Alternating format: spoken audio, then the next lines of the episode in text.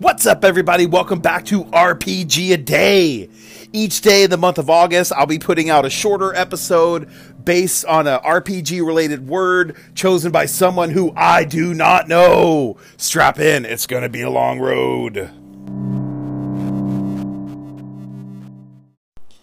It is day deuce deuce of RPG a Day 2020. That's not 2020 at all. It's 2021. weird. Weird night. awesomely weird, amazing night. Leads my brain to be fuzzy. but let's let's get into let's get into it cuz you know what, folks?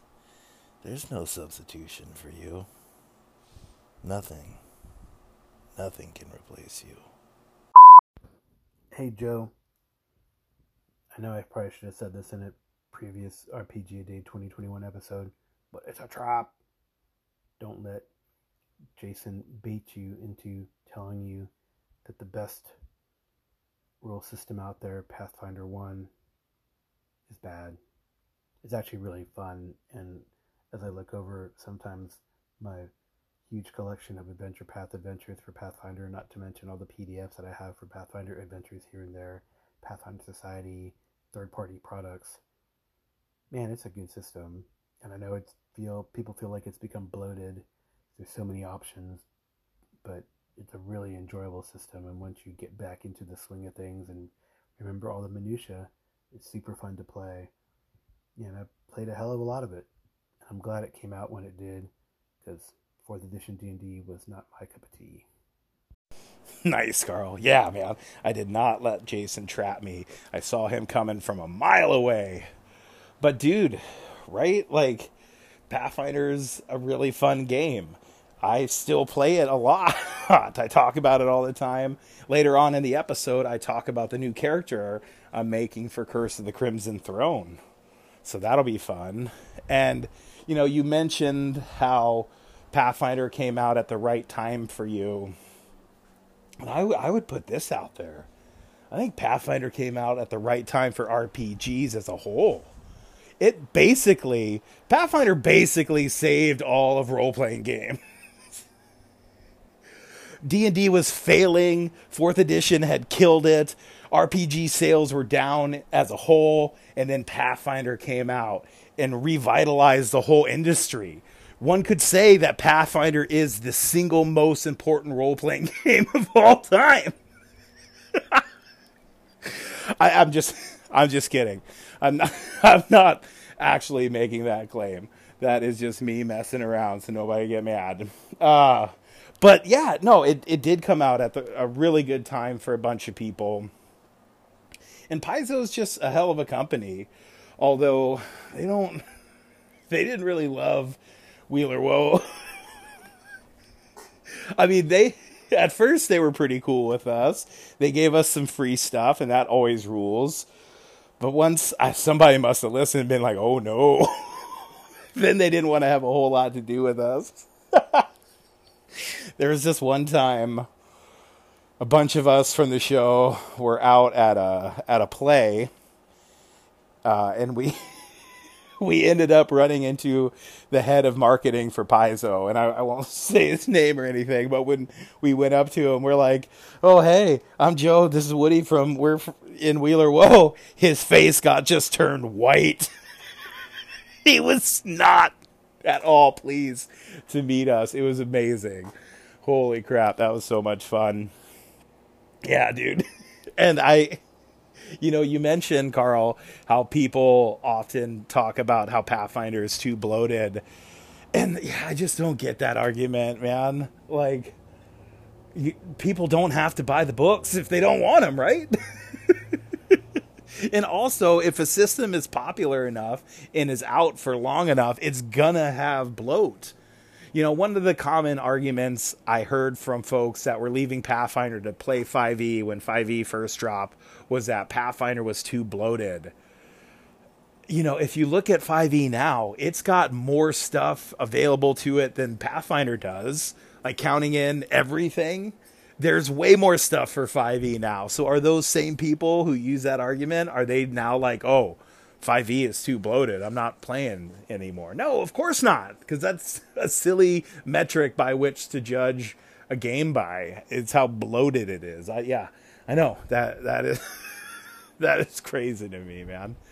But anyway, dude, Carl, thanks for the call. That uh, that got me rambling a little bit, man. Thanks, dude. but you mentioned Jason at the start of your call, so let's hear from him now. Joe, I don't disagree with you that too simple can get a little boring after a while. The games and all don't get boring, but if you want to engage with the system and there's not much to grab onto, I can see that. And, and you know, people have felt that with some of the versions, like say D and D, where all fighter can do is eye attack, right? I mean, yeah, they can narratively do things and they, they can describe things and they can but effectively they're attacking.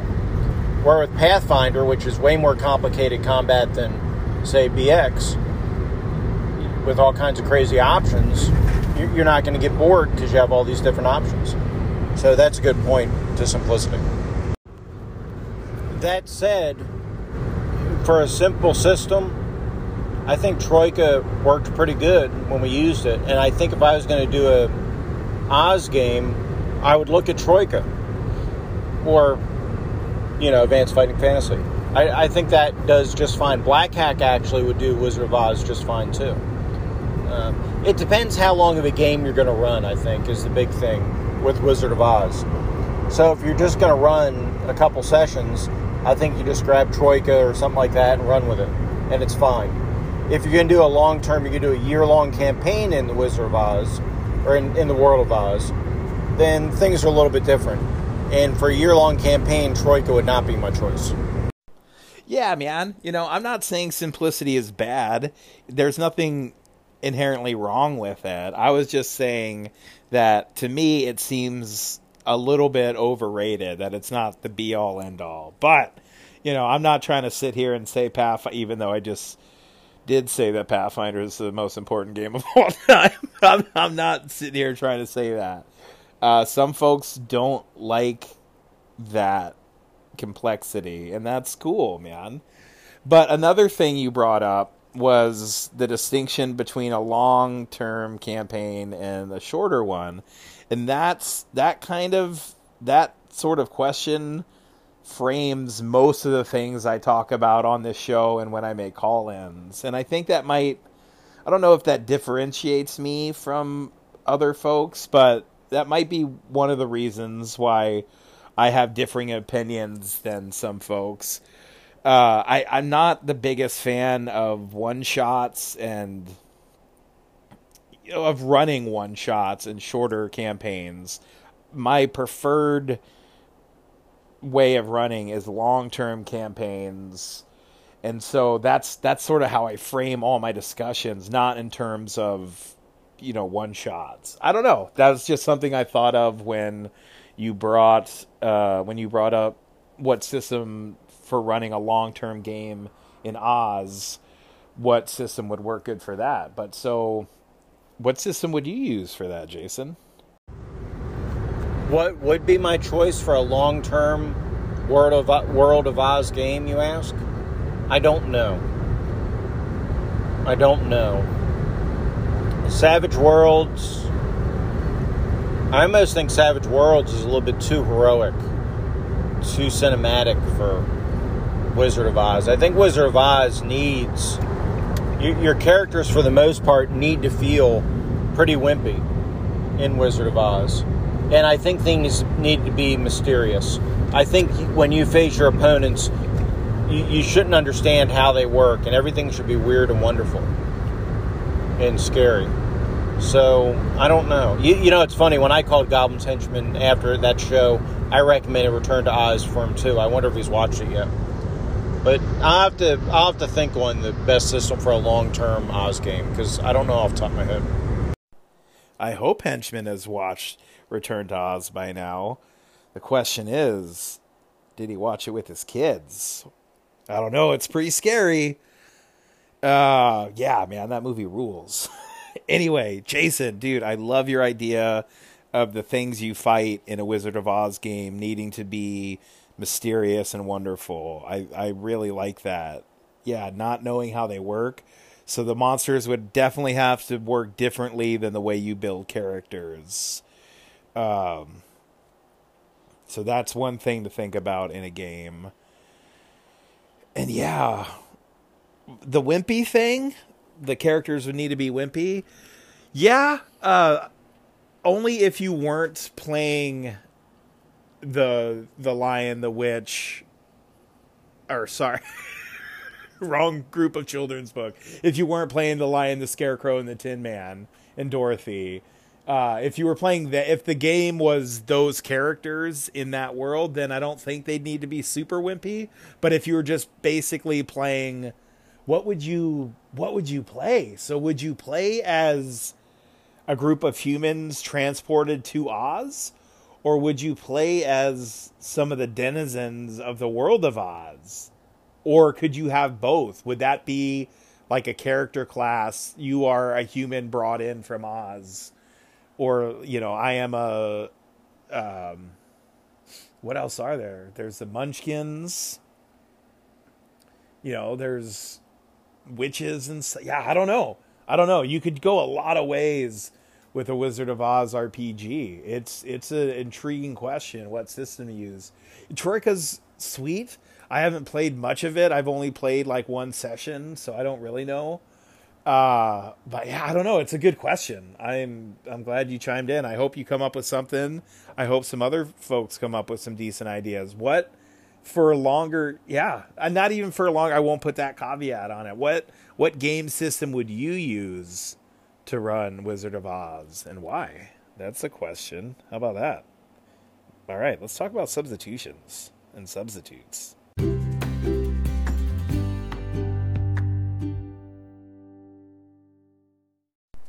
Substitutions. So, first off, growing up, my mom was a substitute teacher while I was in elementary and middle school. Uh, and so, yeah, when I first saw that word, I thought of my mom. And so I just thought I'd throw it out there that my mom is one of the coolest ladies out there in the whole world. She absolutely rules. And yeah. All right, let's talk about some gaming now. So, I need to make a substitution. Originally, in the next Pathfinder adventure path that I'm about to start, Curse of the Crimson Throne, I was going to play a rat folk alchemist named Templeton. And I had him all built, ready to go. I was pretty stoked on it. But because we had to find a substitute player, because my buddy Woody moved away uh, and he was in this group, the DM found a, a dude she has played with for years. So he's going to come in and play a sorcerer. And because of that, I realize that the party's not going to really have any frontline fighters. And so, for party balance, um, to make a more well rounded party, I am subbing out Templeton for a half orc ranger, more of a bounty hunter. He's he's basically middle aged for a half orc because on Golarion, half orcs have a life expectancy of maybe seventy years but a lot of that is due to their often violent um, life that they tribal life. So this dude, he he grew up in the city of Korvosa, which is a kind of rundown metropolitan city. It used to be great, uh, and then a bunch of people died off, and now the city's kind of coming back. So there's lots of rundown you know wealthy sections of the city that are all run down and then there are very opulent sections of the city. So there's a big disparity between rich and poor. So he grew up in the city. Uh, he's about middle age now. He used to be a drug addict addicted to this drug called shiver which is um, created by refining the essence of dream spider venom. And it gives you you fall asleep and just have these super intense vivid almost like waking dreams. Uh and yeah so he, he used to be addicted to that. He's he's pretty much kicked the habit, and now he's a bounty hunter. Uh, he works picking up, picking up runaway, you know, criminals. That's what he does. People that are like out on bail that have skipped bail does that a little bit, sort of like a private investigator, but more of a bounty hunter. He uh, takes care of his elderly mom, who is human.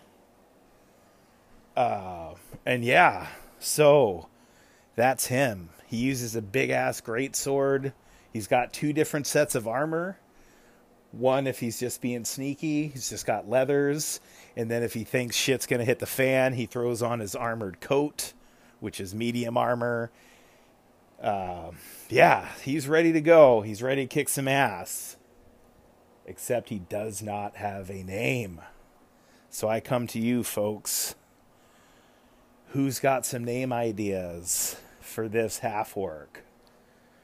Bounty hunter, ex drug addict, cares for his elderly mother, probably still lives there because she can't really take care of herself anymore. Um, yeah, grew up in the city. What? What should we name him? What should we name his mother?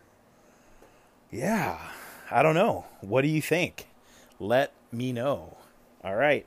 Until tomorrow, peace out. Oh, by the way, we have till the 1st, uh, till September 1st. That's the first session. So if you can think of something more before December 1st or September 1st, let me know and we'll see how it goes. All right, for real now. Peace out.